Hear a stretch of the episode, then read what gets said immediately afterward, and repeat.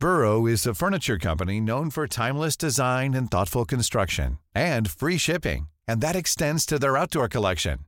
Their outdoor furniture is built to withstand the elements, featuring rust-proof stainless steel hardware, weather-ready teak, and quick-dry foam cushions. For Memorial Day, get 15% off your Burrow purchase at burrow.com slash ACAST and up to 25% off outdoor. That's up to 25% off outdoor furniture at burrow.com slash ACAST. A lot can happen in three years, like a chatbot may be your new best friend. But what won't change? Needing health insurance. United Healthcare Tri Term Medical Plans, underwritten by Golden Rule Insurance Company, offer flexible, budget friendly coverage that lasts nearly three years in some states. Learn more at uh1.com. Well, we're finally back from um, from America, and as you can tell by our, our voices, it's been a hard weekend. And after the attempt of a podcast, which was our rooftop podcast, me and Phil have decided to squirrel away down the Al Qaeda type tunnel which I've built into the rugby dungeon and give it one last go. You okay, Phil? Uh, I'm okay. I'm okay. Do, do you feel better or worse than you did on Sunday night when we recorded the preliminary pod? I feel worse because on Sunday night I was on a rooftop in New York about to do other fun things. And I'm now feeling thoroughly miserable. yeah, me too. The uh, half dozen mimosas before the previous pod also helped, didn't they? yes, they absolutely do help. Uh, but the two I've had just before this pod haven't helped. so that's really weird. Right. Hands in, pod on three. One, two, three. Pod.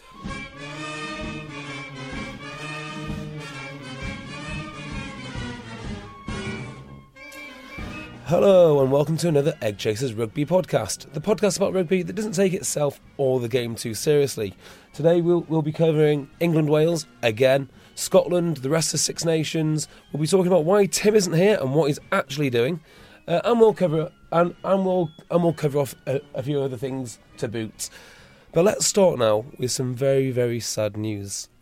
Uh, when we landed today in the UK, uh, we've heard of the unfortunate passing of a bit of a club legend in Seru Rabeni.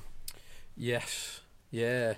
Leicester club legend, obviously Fiji legend. Played for Leeds for a few years as well, I played for Gloucester as well. and Gloucester. Yeah. Um, any defining memories for you, Phil? Uh, I remember him just being an absolute nightmare in the Premiership. Every team, as- when he was playing as a 13, and they would use him, kind of the way that um, England previously used Tindall uh, and England used uh, Manu Tuilagi, but as a, a direct runner, um, he was a nightmare to stop as a direct runner. But also his skills, his all-round skills, having played sevens for Fiji, uh, were surprising given his size. Let's say. Yeah, an absolute demon on both the wing and at thir- uh, and at thirteen. Probably the memory I have uh, of him, which I you know I feel most fondly about, was the Premiership final when him and uh, Tuilagi on either wing just destroyed Gloucester. I think actually they destroyed him so much. I think that might have been the key for Gloucester signing Carl Price and Seru Rabeni himself. And uh, Vainikolo, Yeah, so he will be missed. hundred percent, hundred percent, and and it's always horrendous to hear. But someone so young as well. I think Yeah, th- thirty-seven. Yeah, very very young. Right, well, from uh, rather um, rather rather sad news to something else. Um, how how was it? How how how how can we say this? Um, oh, insen- insensitive gypsy Romany news now. Uh, so the outcome of the England Wales game, not just a devastating loss for Wales, but also um, a bit of a dev- devastating loss for England, or so it might seem. Um, yes, yeah, definitely. Why don't you just fill us in with a few of the details here? Well, um, there's two sightings for Joe Marler. The first one, uh, well, sorry, there's potentially two sightings at this moment in time.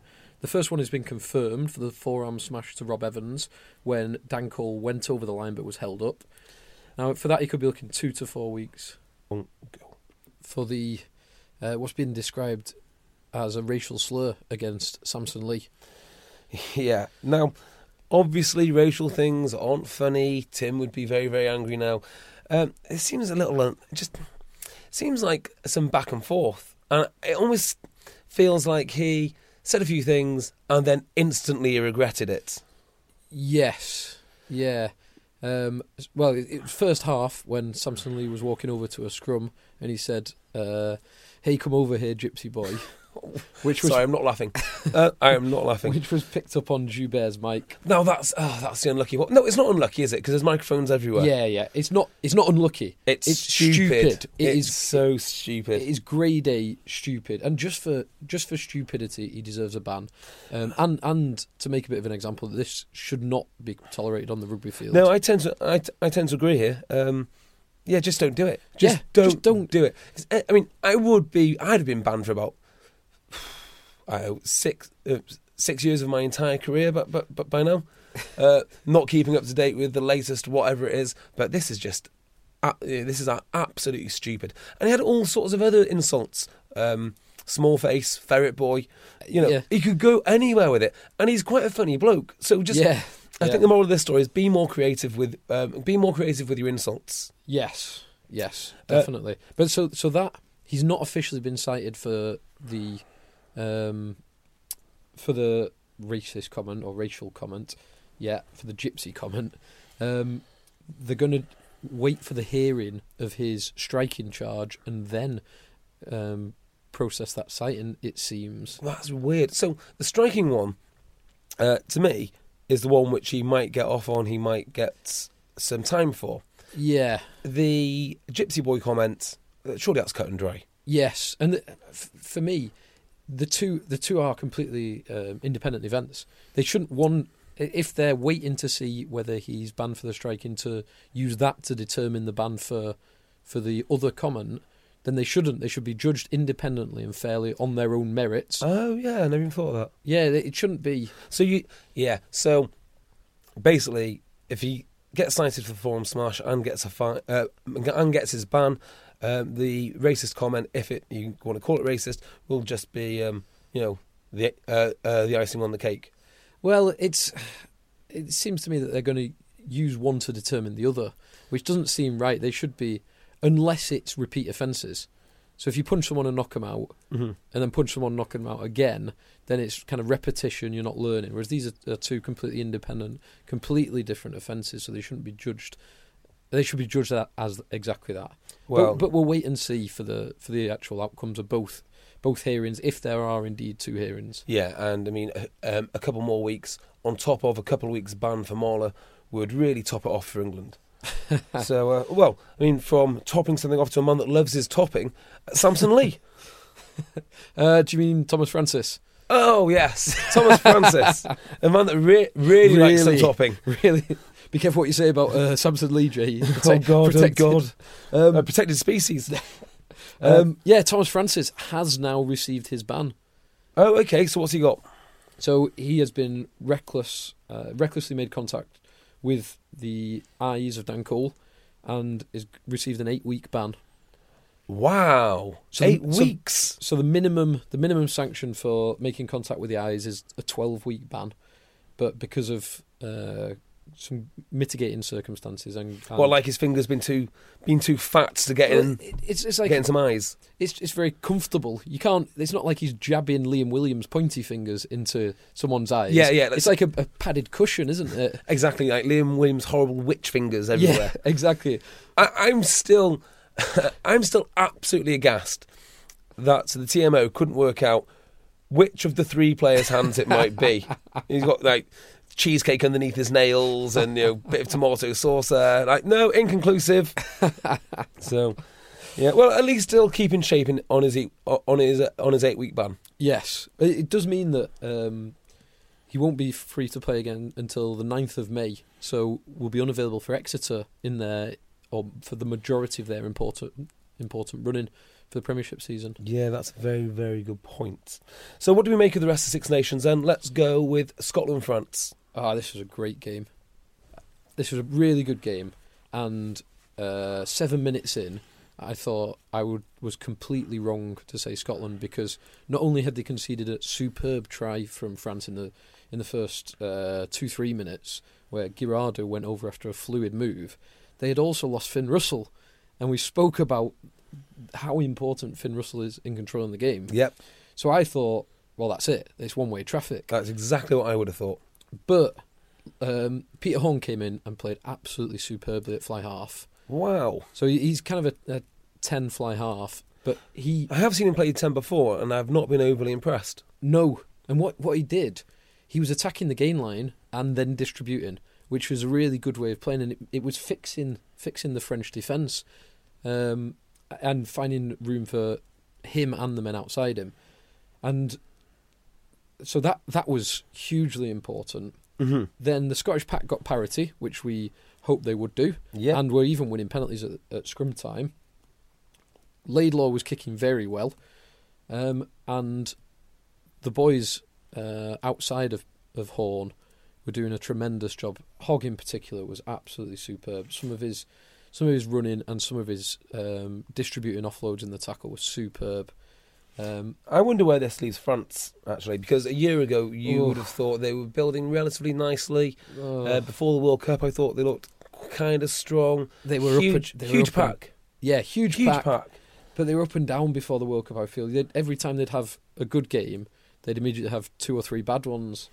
Um, I just don't know with France. Um, I will say this. I mean, I didn't really know much about Guirado whatsoever, but the more he plays, the more impressive he he, he becomes. he he's the one player who's come out of this tournament with some real real credit. When you think about it, when was the last time France had a proper leader who could they could all just gather around? You might say Dusautoir, to be fair, Yes, Dusautoir, but not going forward. This guy goes forward. He defends Oh. well, good in the set piece. Yeah, Uh, the French Dylan Hartley, but with the skills of Jamie George, yes, a good combination of the two.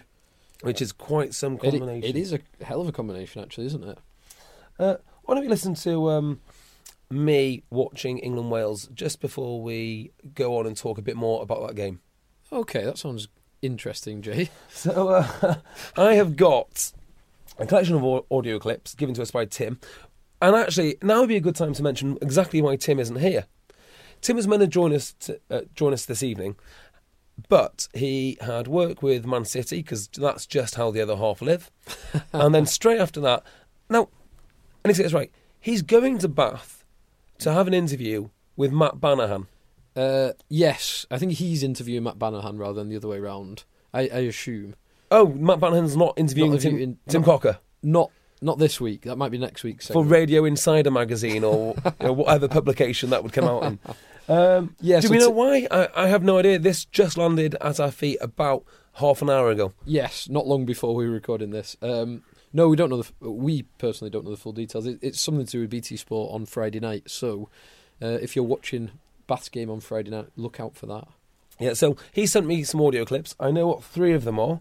We'll be hearing from Hugh Vivyan, we'll be hearing from Luke Narraway, and we'll be hearing from Tom Court.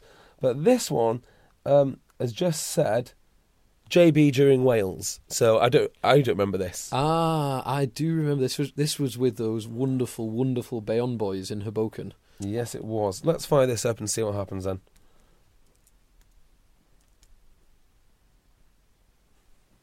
See, we've come over to New Jersey. We're in Mulligan's pub with the Bayonne Bombers rugby team. I am loving this, Phil. It's ridiculous. It's ridiculous. Uh, I can't believe the game is going how it's going, but I'm delighted that it is going how it's going. And there's only one person I want to hear from at this point. With 50 minutes on the clock, Wales still zero on the scoreboard. JB, what are you saying? Listen, sorry, I was going to say I didn't realise you had a microphone in my face. uh, it's tough. Uh, I don't know. I don't know what to say. I'm not watching the game. Get out of my face. What a horrible ambush! What a horrible ambush by a horrible man! How dare you? Um, yeah, that it was uh, Tim. Tim was um, ah, a little bit insufferable when England. He was really trying to wind you up when England were doing so so well. Oh, I I, I was a little bit more mag- magnanimous and didn't expect it to all be but that good the whole way through the game. uh, all that happened is I was proved exactly right about how the, how the game would pan out, and there we go. Although, what Tim will say, and he might have a point here, is Wales might have the players to play the offloading game, which he so likes to talk about. Yes, yes. We, I mean, we've got very limited game tape of them actually doing it, but um, when they've been put under pressure, so I was trying to think of when they've actually done it against um, on the final day of the Six Nations last year. Admittedly, they were playing Italy, but they knew they needed to score thirty or forty points, Mm. uh, 30, or win by thirty or forty points, and they did. And that set the tone for the whole day. So they, they can do it. I mean, it is different playing against Italy. Yeah, well, let's not dwell on this, and we won't dwell on it because Tim's not here to put, put, put forward his point of view, Okay. and I'm sure he has a very strong point of view regarding this. I would just say, I thought Wales opened up once they'd squeezed the game, and I wonder if they could do it against 15 guys. That's the That- only thing. That's an interesting question. They started to um, with 15 minutes to go because they had to, but it was only really when Dan Cole, Dan Cole went off that they scored the, those um, those second two tries and really put the pressure on. Yeah. Well, me and Tim can disagree on this next week. Um, give me your views on the Ireland Italy game, and is there anything from this that we need to be knowledgeable about? Um, well, we, we didn't watch this live unfortunately because it was half seven in the morning in New York.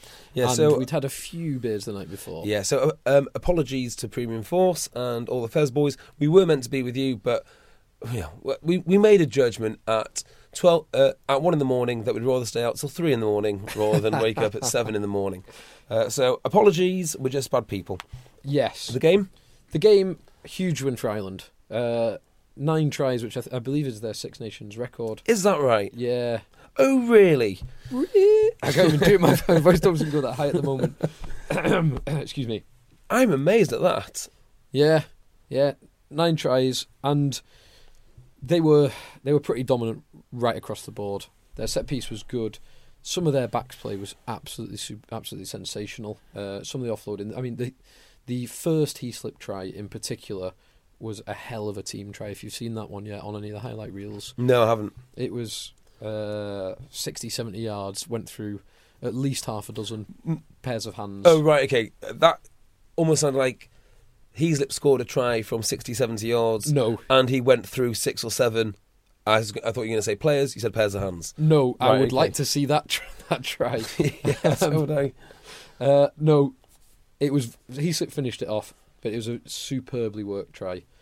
But I don't think we learn a huge amount about this game other than, um, well, you can say that Ireland do have a, an alternative way of playing. They can they, they demonstrate that they can play that free flowing game of rugby. Yep.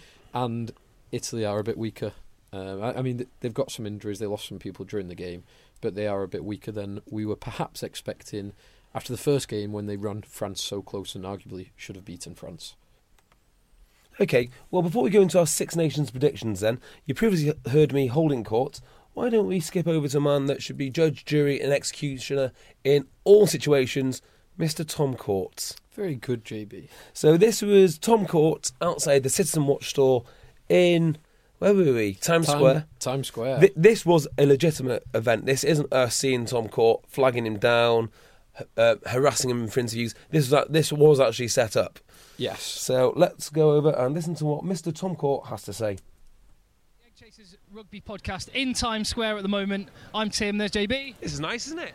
there's Phil, Hi, Tim. and Tom Court, London Irish, British and Irish Lion, former Ulsterman, which Phil's a big fan of, uh, Tom Court. Hi guys, how you going? Very well, right. We've got a little game for you, uh, Tom Court.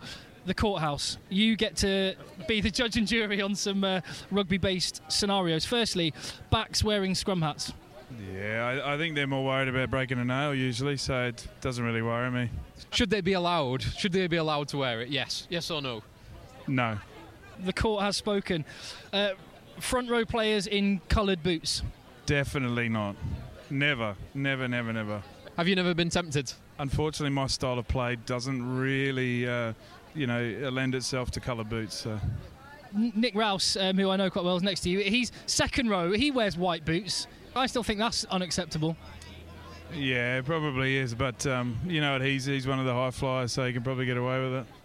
He's built his game around flair, so All right, we we got a little uh, game for you because we were trying to work this out. How many Irish players actually play for London Irish? So we we think we know five. So you've got ten seconds to try and rattle them off. Myself, Owen Griffin, Connor Gilson, and Owen Griffin. Oh, sorry, I'm an Owen Sheriff. Yeah, sure. Um, one more. one more. Just joined us. Oh, sorry, Tom Farrell.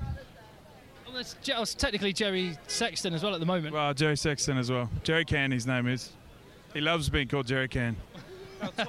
Imagine that I'm just a normal American guy hanging around on the streets, and I want to know about scrummaging. Explain to me scrummaging. We're just getting you primed and ready to speak to the masses as, as you will be. Um, so you got 16 hairy, overweight, sweaty, um, testosterone-driven men that are having a bit of a, can I say, cock off? Where you get the biggest, heaviest, fattest guys in the front row trying to outmaneuver each other, out-cheat each other, um, and get the upper hand. I think they should get rid of all the rest of the stuff and just have scrums. Well said, Tom Court. Um, and we can just go from scrum to scrum to scrum. And once you win a penalty at a scrum, you kick to the sideline, you have another scrum. And then you can try and get pushover tries or, or kick penalties from penalties from scrums. Uh, it just annoys me, you see, because I, I, I think pe- people like Tim, they're into kind of this diet of sh- processed sugar, sweets, nice things, without appreciating the delicacy which is a scrum. You described a scrum as a, the, the delicacy. a delicacy, like a truffle. Like a truffle. That's a beautiful explanation. I mean, real, realistically, y- y- rugby has so many idiosyncrasies and beautiful components that if you get rid of it, it wouldn't be rugby. So. Yes. Absolutely right. Tom Court, thank you very much for joining us on the Egg Chasers podcast. Thank you very much, guys. Tom Court there, and a man very much after my own heart. It was, it was interesting. Uh, with hindsight, quite funny that when you asked the question about scrummaging, saying uh, explain it to a standard Amer- uh, just a normal American, and Tim said, "Oh, this would be practice for you doing this kind of thing later with the press." A couple of hours after that, we went to the Irish consulate where there was a Q and A. Oh, yeah. a Q and A session with the London Irish boys, and he got eg- asked exactly the same question and gave a, a very similar response, slightly more refined response. So uh, Didn't use the word cock off, which is Yeah. great. so he neatened it up a little bit after practicing with us. Well, of course, cock off is a very good place to go next because how do you see England, England versus France for the Grand Slam? Um, it's it's a good place to go next. I thought you were going to go into that uh, that story of the player had, Oh, the what, player- how did I miss that? player literally having his cock ripped off. Uh, Now, do you know that is t- that to be true? Has his cock He- come off? It's not come off. He had to have eleven stitches. Oh, it's fine. it's a mere I mean- flesh wound. I mean, that's probably that's probably like a very small proportion for you, but that would be that would be some serious trauma for me. Oh wow, wow. Oh, how did it happen? Do we know? A tackle. Yeah, there's actually an image of the tackle. I uh, don't want to see that ever. There's, there's there's no blood on the image, but you Oh, can see no more. There's no none of that. Apparently, he didn't realise until half time. But Who would have thought Alison Pollock was right after all this time? exactly, I am 100. Uh, sign me up now. Ban ban the tackle, please. Which is weird, actually, because you'd assume that her major goal was to emasculate all men. So how how ironic that it, it was a tackle that achieved her overall goal. Uh, so there we go. Um, France England predictions. Very good, very good. Um, I think England are going to win fairly comfortably. I do as well. I don't even think this is going to be close. Now, there are question marks of, over who's going to be playing in the front row for England. Mm-hmm. Obviously, Marler um, probably won't be. Um, Hartley is apparently a doubt as well because they've brought Tom Taylor into the squad. Wow, Tim will, Tim will be happy. Tim will be delighted with that, but I, it means that you're going to have potentially Luke Cowan-Dickie and Tom Taylor as the first, or well, the the remaining hookers. Ah, That's pretty limited. I mean, ah, obviously. standard. Um, it's, it's almost to a point where you'd say, well, what would Tom Youngs have to do to get back in? But I think he might actually be injured at the moment. So Oh yeah. Well, Jamie George is injured too. yeah, Jamie George is obviously injured. What a disaster! So that could be that could be a huge blow. 'Cause This last- this could be the process of Eddie Jones turning from, you know, Gatland, a turbo Gatland, yeah, into basically just another Lancaster. well, that's a very good point. And uh, a friend of ours, friend of the podcast, made the point that um, Eddie Jones has not actually done anything more than Stuart Lancaster uh, for the last four years thus far, because he's won four games in the Six Nations, and Lancaster won four games for four years in a row, but every time finished second. but the the tournament before Lancaster was in and the tournament after Lancaster was in, four games would win the tournament. So if England did lose this, then it would be a bit of a deflation. The, the, They have to win it. I think they oh, have they to have win it. to, hundred percent. Who, who do they have in the summer tour? Do you know? Uh, I don't actually. Wales go to New Zealand, don't they? Yes, Um, so I'm, that'll go well. by the power of deduction, I'm guessing it's either South Africa or Australia. I'm going to say Australia. Uh, okay, that's going to be much tougher than it was, say, a year ago. But you know, Eddie Jones finishes with a Grand Slam. He gets a couple of wins under his belt uh, down under, and that's a big if. Yeah. Um, he's off to one hell of a start. Yes. Yeah. One hell of a start. Definitely. So, I do see it. Um, I do see it being an England win or England's to lose. Let's say, just because uh, France in general have been so disappointing. But we did see some glimpses of France playing the way that we know they can play. They scored a couple of superb tries, um, playing that offloading support support game. So if they can get their act together, they get the baseline and they start playing a bit more like they they showed the glimpses of against Yeah. Scotland, then there could there could be a bit of an upset. Um, and how do you see Wales Italy going? Uh, very much one way traffic, despite the well Samson Lee ban's not going to make any difference. No, but I don't think it is. Losing your captain. Um, Samson Lee ban? What? He's, he's been banned. Why? Tom Francis. Sorry, the Tom Francis. God, we're getting those two confused, aren't we? Oh goodness me, there could be a, a case to answer there.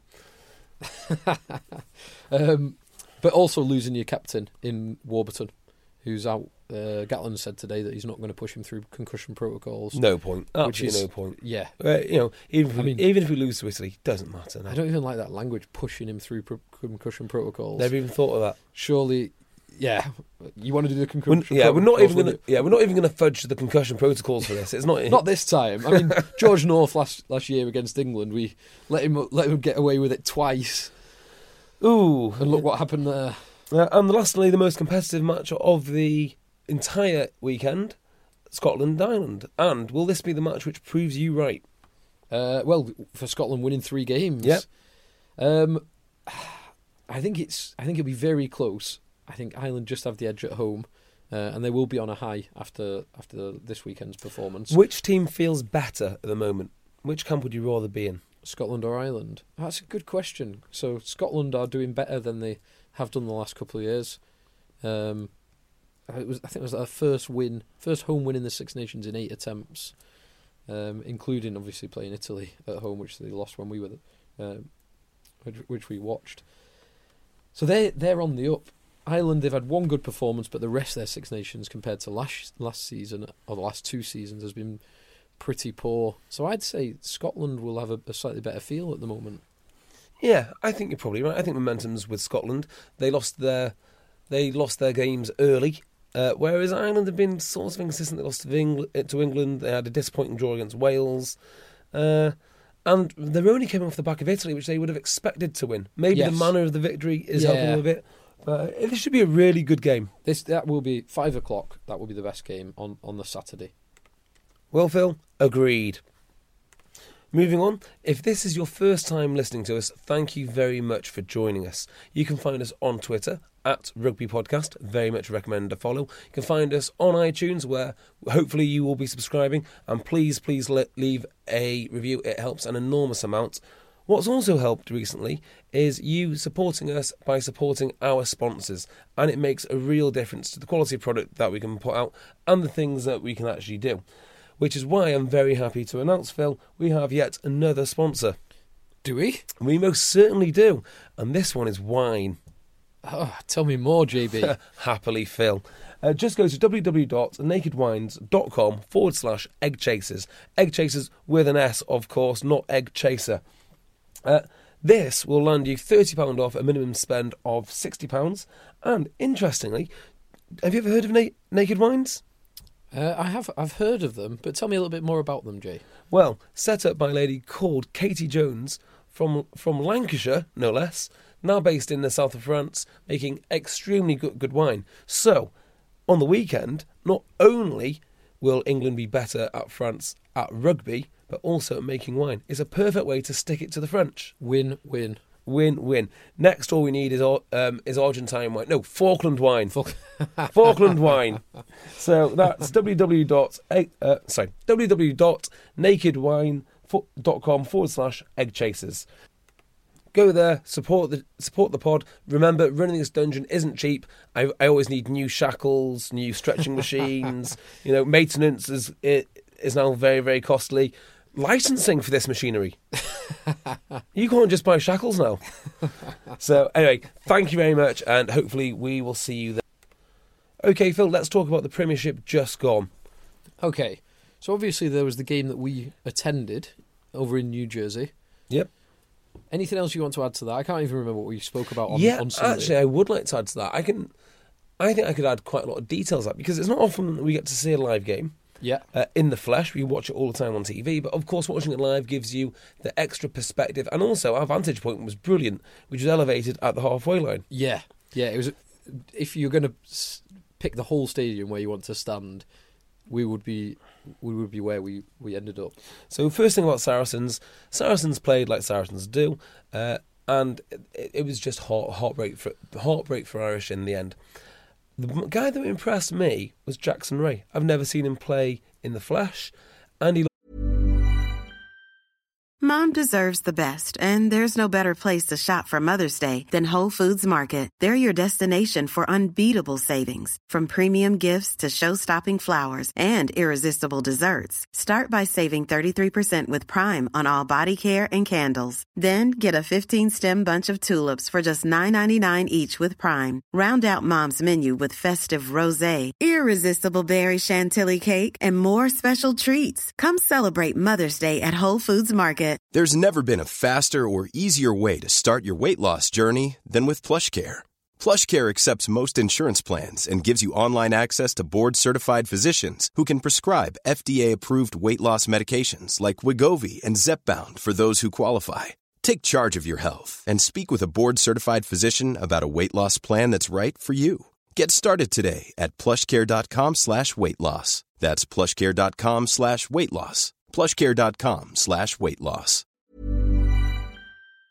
looks a lot more dynamic in person than he ever does on TV. That's interesting you say because I wasn't especially impressed by Jackson Wray. I thought he was okay, but his his kind of carrying ability was nowhere near that of some of the other number eights in the league, I like it, Billy Vunipola. like Billy, like Nathan Hughes, like that um, the Japanese lad that Bath have just brought in, or Leroy Houston, or even someone like Nick Easter. Like he's not got that the size as any of those boys. No, he doesn't have the size, but I think he has quite nice feet. He's quite He does. quite a nice run of a ball. Yes, I never appreciated that. he does. He has got nice feet. I, I think more of a, more of a six perhaps long term. Yeah, p- perhaps you're right. And from Irish point of view, it, you got to say it. They're a good team who play badly. Well, they played some nice rugby. At Lovely times. rugby. They played some, some good running rugby, some good offloading. Um, the Lewington disallowed try um, in the first half, um, and his eventual try was superb. Um, but they couldn't close out the game, Yeah, that's exactly and it. it ran away from them. And they And- got this lead, and then it just got eroded by silly penalties, and Saracens squeezed them. Yeah, and it feels like that's exactly what happened. Saracens are a good team that know how to win.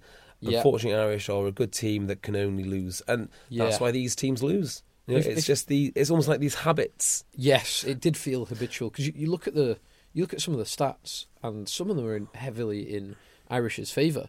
I did. Do you know where I think they really struggled? They struggle out wide. They've got a lot of talent out, out wide. I think probably the most talented man on the entire field was Sean Maitland. Oh, he's he's certainly up there. Uh, but he just couldn't get loose. I felt that some of his decisions when not to pass and when to run, almost like he's too talented or not trustworthy enough to give that final ball.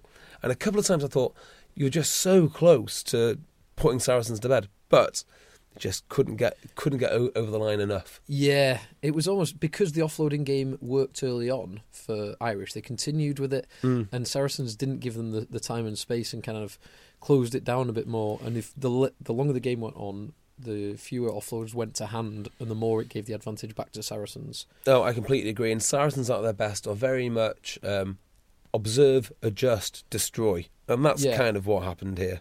But if just looking at some of the the statistics, so Irish had 61% possession and territory. They had 160 runs compared to 104 of Saracens. They only made 120 tackles compared to 200 of Saracens.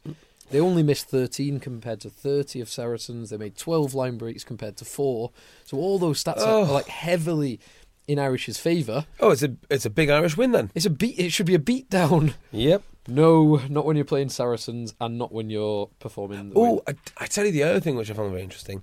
I'm pretty sure there um, there was a uh, there was a guy on the Saracens um, touchline, the guy that looks like Prince. Alex Sanderson. That's the one. Uh, getting very animated with the fourth fish on someone someone from Irish. Oh, really? Yeah, so that that was quite exciting, but I couldn't quite work out what was going on. No. Oh, so you're getting excited with no information. Oh no, no, there's de- no, no. Like there's a little bit of like pushing and pointing, and Ooh. and you know one of the other Saracens boys came, had to pull him away. God. I don't know what it was all about. That's that's a bit strange. Yeah, yeah, it, it, it was good to watch. The- Um, Possibly the most heartbreaking thing was the kind of charge down kick try with two minutes to go. yeah, that was oh, that was horrible. Which, takes the it takes the losing bonus point away from Irish and take took any chance of them actually winning the game away from them as well. Yeah, that really was awful, actually. Yeah. Um, so, do you think Irish have got that sinking feeling?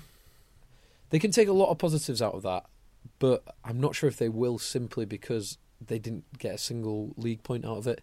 If they'd have even come away with a losing bonus point and it it had finished uh, 16-19 where it was with two minutes to go, Mm. I think they would. It could be a bit of a, a springboard. As it is, they'd just be so deflated after that. Yeah, well, from one club that needed a, needed a springboard straight into the Bath game, what happened here? Um, this was a beatdown. The scoreline does not suggest. So, picked up the scoreline on the Saturday morning. Uh, Harlequins 35, Bath 28, because obviously we didn't watch the game live. Mm-hmm. Um, and you assume it's going to be a close bit of an arm wrestle uh, with some e- expansive rugby thrown in there. This was an absolute beatdown. So, Ah. so f- first half an hour was close. Um, besides a Harry Sloan intercept, or well, sorry, it was a Nick Easter intercept. Uh, he offloaded to Harry Sloan with three minutes on the clock. Um, and after that, there was a couple of exchange penalties. But after 35 minutes, it was uh, 6 6 3. Uh, sorry, 8 3. And then there was um, a yellow card for Bath, Mm-hmm. and Quinn scored uh, thir- 30 unanswered points, or 28 unanswered points. Do you know what? I thought that Quins would win this, and the score kind of. I, I, would, I would go with something like that because I thought this would work out very much like the game that we went to see during the World Cup, where we went to see uh, Bath Harlequins, and it, it kind of just looks um, looks like it did. Uh, Bath are just tum- uh, their standard of rugby. More more importantly, uh, is just in free fall, uh, and Harlequins are very good going forward. But even even though Harlequins have done some good things this year, they're notoriously poor without their internationals. Yes. Notoriously poor. Yes, they Uh, are. So I think this is a really, really disappointing and bitter loss for Bath. Yeah. Now they did. They made the scoreline more respectable in the last ten minutes when uh, Harlequins ultimately had two men sent to the bin in the last ten minutes. Ah, Um, do we know? Do we know what for? Uh, yes, the uh, infringe. It, it was technical infringement at the line out and then, then the rooks. Uh, So nothing, nothing untoward. But uh, I think some of that was borne out by some pressure for Bath. But uh, at that stage, well, with, with ten minutes to go, Bath were losing by thirty points, and they managed to they managed to claw it back. it's just not good enough. It's just not good enough. And uh, as soon as Stuart Hooper is director of rugby, um, which looks inevitable now, uh, the better for everyone. Uh, just just two players who played very well for Quins in that. Yeah. uh, made a- both of them made more than hundred meters with ball in hand. Oh, who played ten for Quins? Botica, Oh, he's back, is he? Botica played okay. Okay. Um, yeah, two two players who played really well: Chisholm, Ross Chisholm, and Charlie Walker, fullback and wing. Yeah, good Both players. of them made more than 100 meters with ball in hand. Very lively players, actually. Yeah, Charlie Walker scored two superb tries, and Ross Chisholm made a, a quite incredible try saving. Does it tackle. feel to you like Harlequin's got lots of that sort of player? Uh, quick, 7Z type players. Um, the two you've mentioned, Lin, uh, Lindsay Haig. Yeah, Um, Yarde, Visser. yeah, exactly. uh, Visser a bit, Visser a bit like yeah, low. Uh, well, to be fair, I mean, Vista Care. is the complete package. But yeah, all the Yeah. others are kind of steppy, quick sort of backs. Yeah. When they get it right, they look dynamite. Yes. Uh, other matches of interest. Let's talk. Let's talk Tigers. Uh, Tigers was a good game. It was a good game. Good win for Wasps. Tigers probably disappointed not to get a, a bonus point out of it. They had a lot of pressure in the last ten minutes, but Wasps Piutau uh, looked absolutely sensational. Scored two superb tries. Which one? the one who's shortly off to Ulster. Uh, will his brother go to Ulster too? Uh, I don't know Because they were If I- using him. He he's playing really well. He's playing, Yeah. he set up he set up Charles Piutau for a superb try. His defence was superb. Um, he's playing really well because they're playing him as um, they're Centre, playing as both in the centre. Yeah, 12-13 at the moment. See, what my strategy would be here is to offer Tell the younger or the lesser, because I don't know if he is younger. Uh, the younger one's the one going to Ulster. The older one is the one the inside centre. Right. Okay. So Piutau the lesser, Yeah, that's a better way to uh, say it. an enormous contract, with The caveat. a caveat that your brother stays. yes. So you can spread the wealth. You know, maybe two more key players because they're both good players. And what do you reckon Charles Piutau is worth to a team? Oh, 400,000? 400,000? it can't be that far off that. It's got to be 300k plus. It has to be. It absolutely has to be. He, I think he might be one of the best players in the in um, in the Premiership thi- thi- uh, this year. and it's his all-round game as well. He is sensational at everything. He's intelligent. He's got great hands. He's very strong, like deceptively strong. His first try this weekend was superb. Um, f- from a strength point of view, driving two men over the line. Um, Yeah, his feet are good. His hands are good. Yeah, yeah, he can play. Right. Can play uh, 11, 13, 14, 15. So this actually looks to me like a classic Wasps win. Fr- uh, tries from uh, Wade, from Piutau, from Frank Halai. Yes, uh, from Nathan Hughes as well. And Could not be more waspy. and uh, I've not actually seen it, but I think it was a, either a kick intercept or a, a pass intercept. Yeah. Sorry, from, when I say from, from Christian Wade to Peter Beetham, Yeah. who scored. when I say waspy, that's ironic because I don't mean white Ang- uh, white Anglo Anglo-Saxon Protestants. Is that a wasp? Yeah, that's waspy. That's like that's like a social category. Is it? Yeah, Careful with your social category. We don't want a Joe Marler Yeah. gypsy comment again. exactly. Uh, okay. An- Any other games of note? Why don't you just Uh, fire, fire through the rest of them? Well, Exeter struggled to beat Newcastle. It was very close until 10, 15 minutes to go. I think everyone's going to struggle to beat Newcastle now towards the end of the season. I don't think that Newcastle are going to win many, but I Yeah. think they're going to be putting in consistently good performances. Northampton beat Sale as expected, although Sale took an early lead. Yeah, we were following this on on Twitter, and it did seem very promising for Sale up until the end of the first half. Yeah, it was. It. They scored an early try, a couple of early penalties, um, and it was only just half time in the second half. Why don't you read me the names of the scorers for Sale? Uh, well, Bryn Evans scored a try, Okay, Which- checks out. which Danny Cipriani attempted to convert but failed. Checks out again. Danny Cipriani then had a penalty which was successful. Okay. Then he had a penalty which he failed to convert again. And then kicking duties appeared to be passed over to Tom Arscott. Why? I've never seen him kick in my life. I haven't, but if Sippers is that poor, I mean, he, he's been running like a 30% average. He got one from three on, on Saturday. I mean, why, I- why not give someone else a go? Yeah, well, I haven't seen actually where these kicks have been taken from because they might be difficult. But a thirty percent average is truthfully woeful. I mean, yeah, that is yeah. like they can't they can't all be on the touchline. yeah, that is what you'd expect from like level five rugby. I mean, maybe even worse. Yeah, yeah. It really is terrible. It's a closed skill. You need to be up there at 80 to ninety percent consistently. Yeah, and we said earlier in the season one of the big problems for, for Worcester was having Heathcote who was running at like sixty percent, and sixty percent is twice as good as Danny Cipriani at the moment. Yeah, I would be really disappointed if Danny Cipriani finishes this season a, a little bit flat and a little bit like, well, I'm off to Wasps. I'd be very disappointed Yeah. actually. Yeah, I would because that is if he's got intentions of playing for England, which we know he does have, that is not the kind of person you want playing for England. Absolutely not. Um, Worcester got a very good win against Gloucester. That is an incredible result. Yeah. Because this is Gloucester's year, right? Uh, no, no, no. next year, Sorry, next year, next year's next year. We're year. getting getting ahead of ourselves. Yeah, of course you're. Uh, they were on a great run of form and they've come and stuck to Worcester, Yes, which who is, are proving themselves to be quite the team. They, they might be the best ever promoted team. uh, they're doing very well. Uh, in Ex- fact, Exeter, Exeter have got to be up there.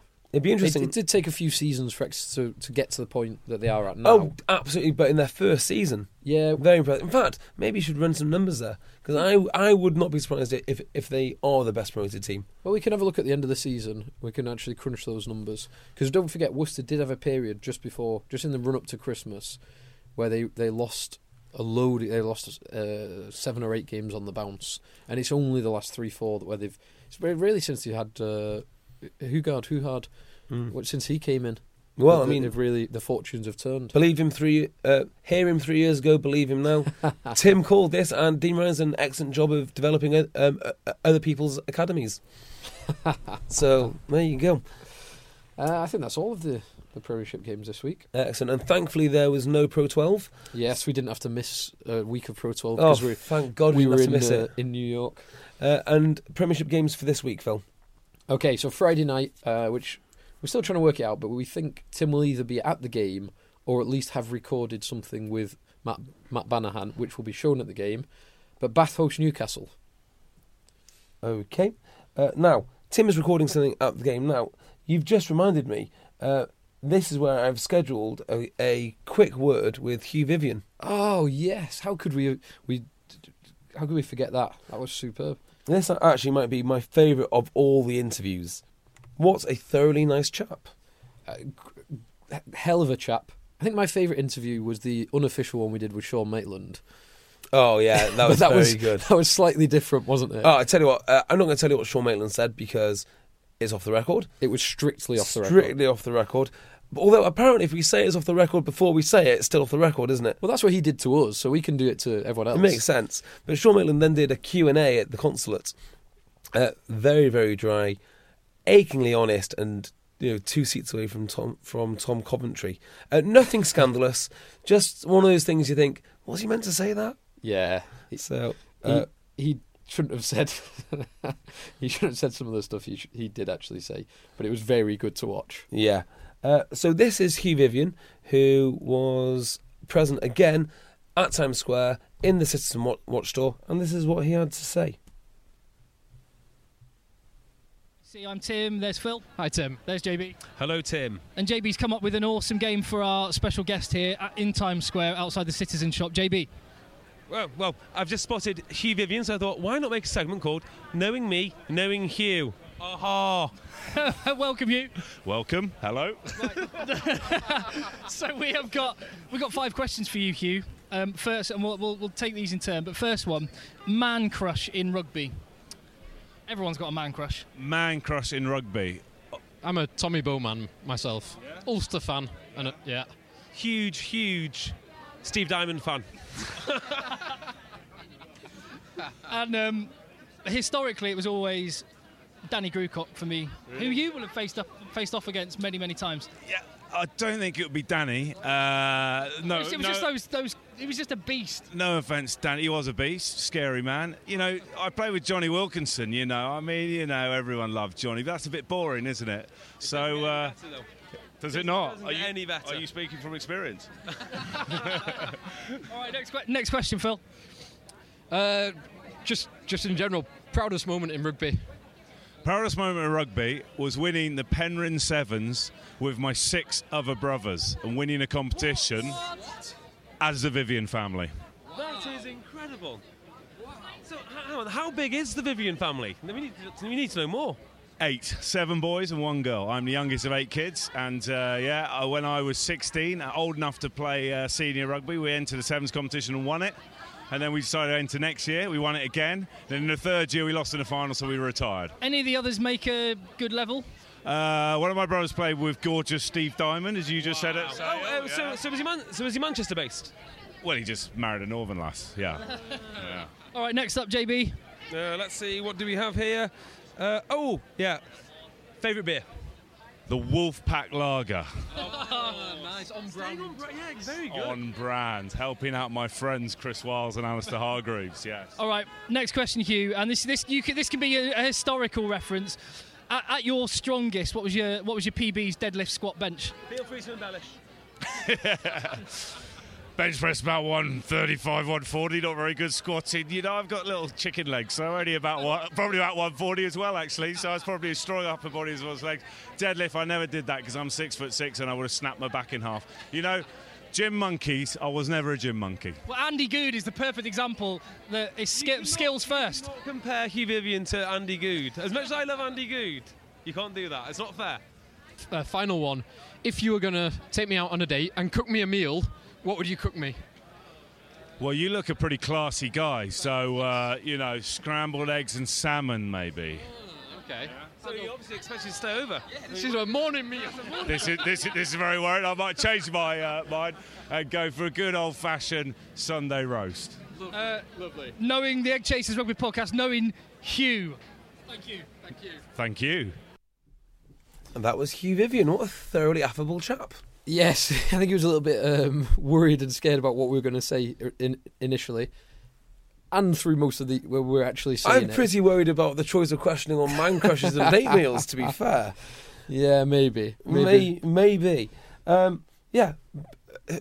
What a great spokesman for Saracens. Yeah. He, he does that Yeah. job brilliantly, to be fair. Absolutely brilliantly.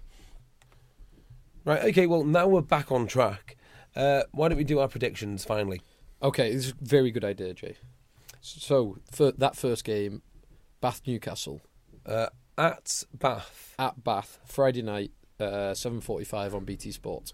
Bath, but only just. Hmm. Now, watching Newcastle for 60 minutes against Exeter, they really made things difficult for them. Um, but Exeter did ultimately pull away. Mm. But I think Exeter this season are a much, much better team than Bath.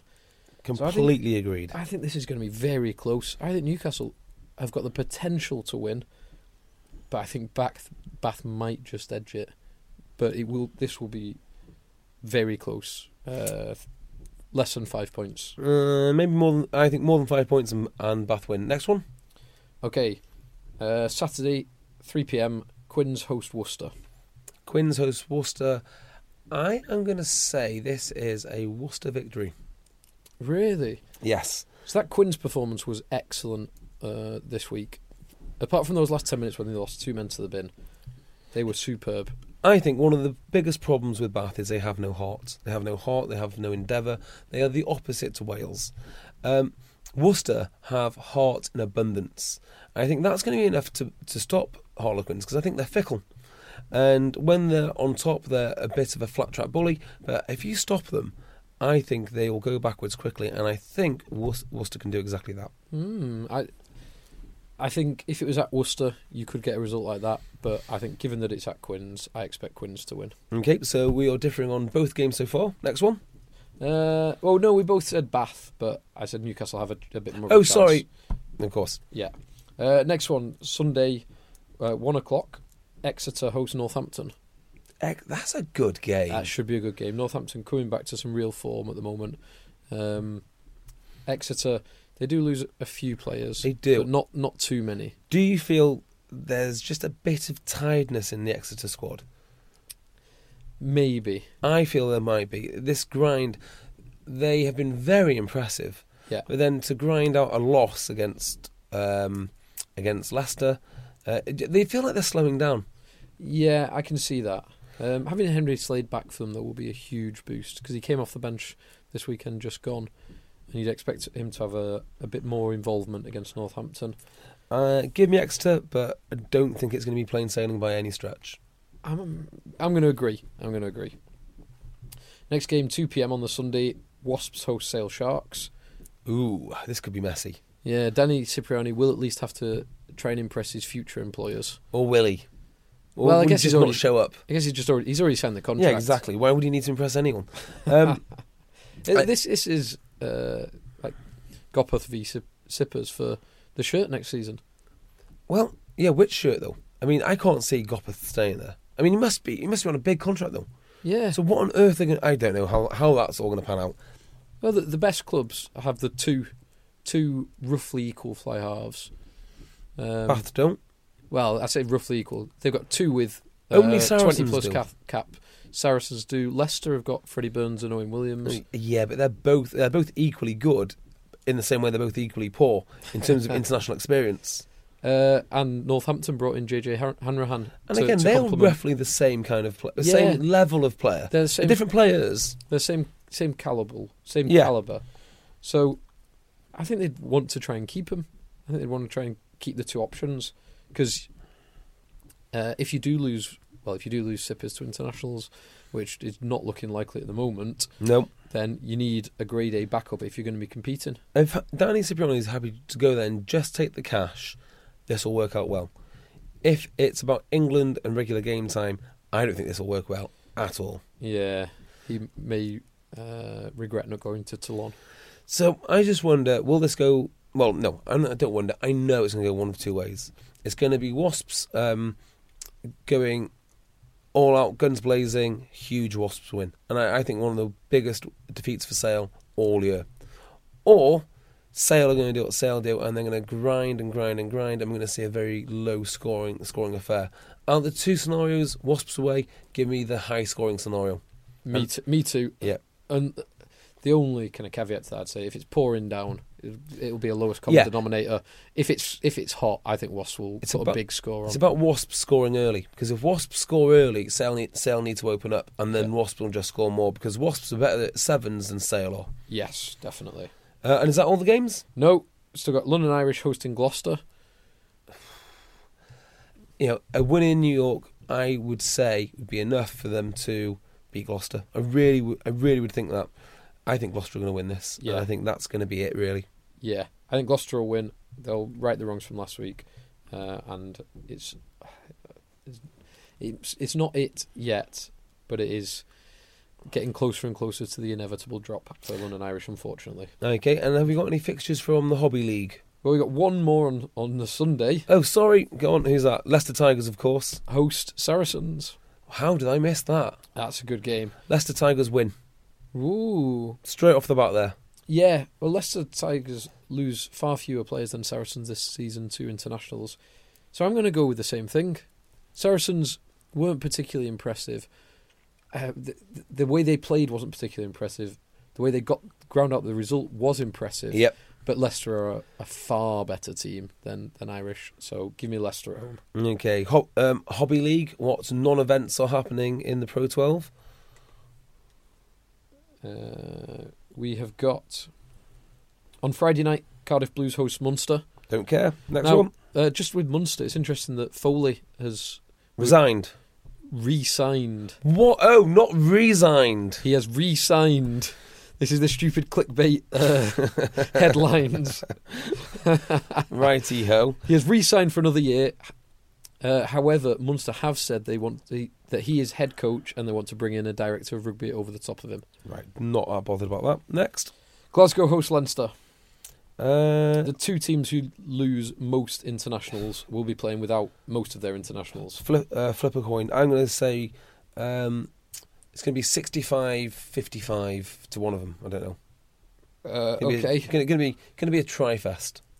Uh, I think that's unlikely, but Why? I'd, Uh, I'd, no, like, one, no one defends. I'd quite like to watch it. They do defend. Their defense is great.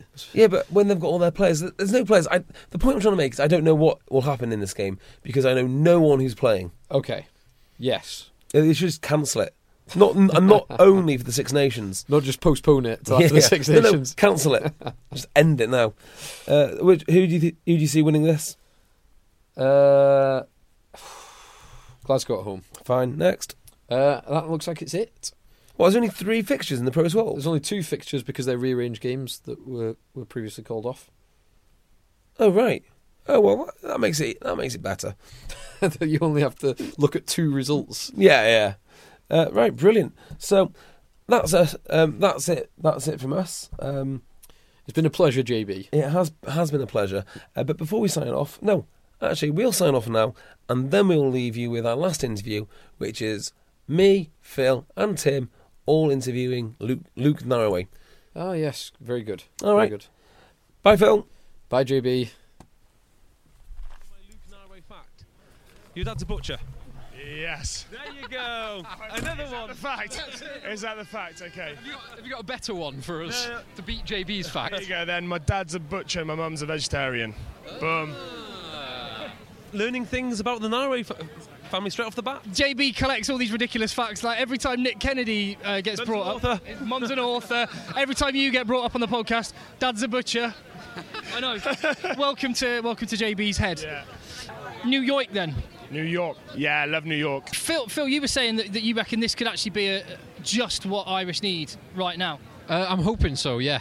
In terms of the kind of overall season, do you reckon this can be turning point springboard? Uh, yeah, I honestly, I, I share the same belief. Um, I think sometimes, obviously, when the season's not going as well as, you as you hoped at the start, um, you can get bogged down in a, in a weekly routine. You know, doing the same thing all the time, and um, coming away to, to New York, and and as I say, just getting away from everything, getting this you know the squad together for the whole week. Um, I think it could be a catalyst for our season.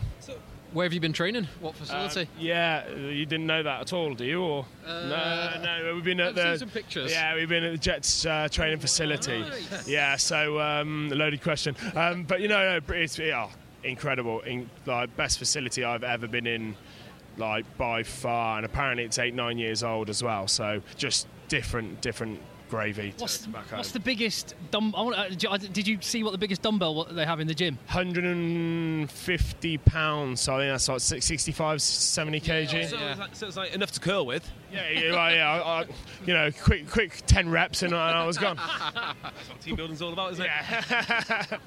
Rugby players and coffee shops is like like bacon and eggs, isn't it? Um, so like you must and carrots. Yeah, yeah, exactly. You must be in. Your, parsnips. Yeah. yeah, everyone likes, likes better on their parsnips, don't they? Yeah, I went to um, Intelligentsia Coffee um, yesterday, um, so, and that, that was incredible. It was actually in the foyer of a, a really cool hotel and very alternative East London esque. If you were to go through the through the London Irish squad now, who is the most hipster? Who most would fit in Intelligentsia coffee? Apart from myself, no, no, no, no. Well, I'm, I'm free of tattoos. I'd probably say Dom Waldouck. Actually, he, obviously he's not here at the minute, but um, yeah, he's very, you know, really into his photography, art galleries, very East London esque vibe about him. Well, the least alternative would be Rob McCusker. He's got a lovely Wilden Union shirt that he likes to don, but he does come from North.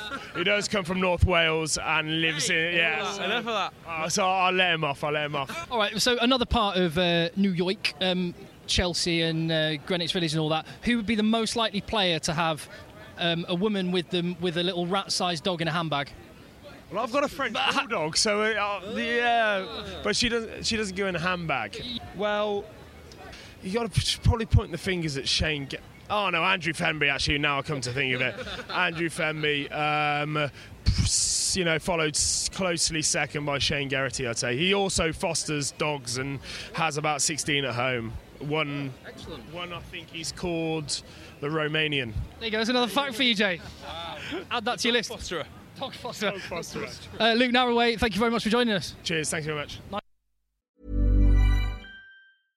Mom deserves the best, and there's no better place to shop for Mother's Day than Whole Foods Market. They're your destination for unbeatable savings, from premium gifts to show-stopping flowers and irresistible desserts. Start by saving 33% with Prime on all body care and candles. Then get a 15-stem bunch of tulips for just $9.99 each with Prime. Round out Mom's menu with festive rosé, irresistible berry chantilly cake, and more special treats. Come celebrate Mother's Day at Whole Foods Market. Mom deserves the best, and there's no better place to shop for Mother's Day than Whole Foods Market. They're your destination for unbeatable savings, from premium gifts to show-stopping flowers and irresistible desserts. Start by saving 33% with Prime on all body care and candles. Then get a 15-stem bunch of tulips for just $9.99 each with Prime. Round out Mom's menu with festive rosé, irresistible berry chantilly cake, and more special treats. Come celebrate Mother's Day at Whole Foods Market. Even when we're on a budget, we still deserve nice things. Quince is a place to scoop up stunning high-end goods for 50 to 80% less than similar brands. They have buttery soft cashmere sweaters starting at $50, luxurious Italian leather bags, and so much more. Plus, Quince only works with factories that use safe, ethical, and responsible manufacturing. Get the high-end goods you'll love without the high price tag with Quince. Go to quince.com/style for free shipping and 365-day returns.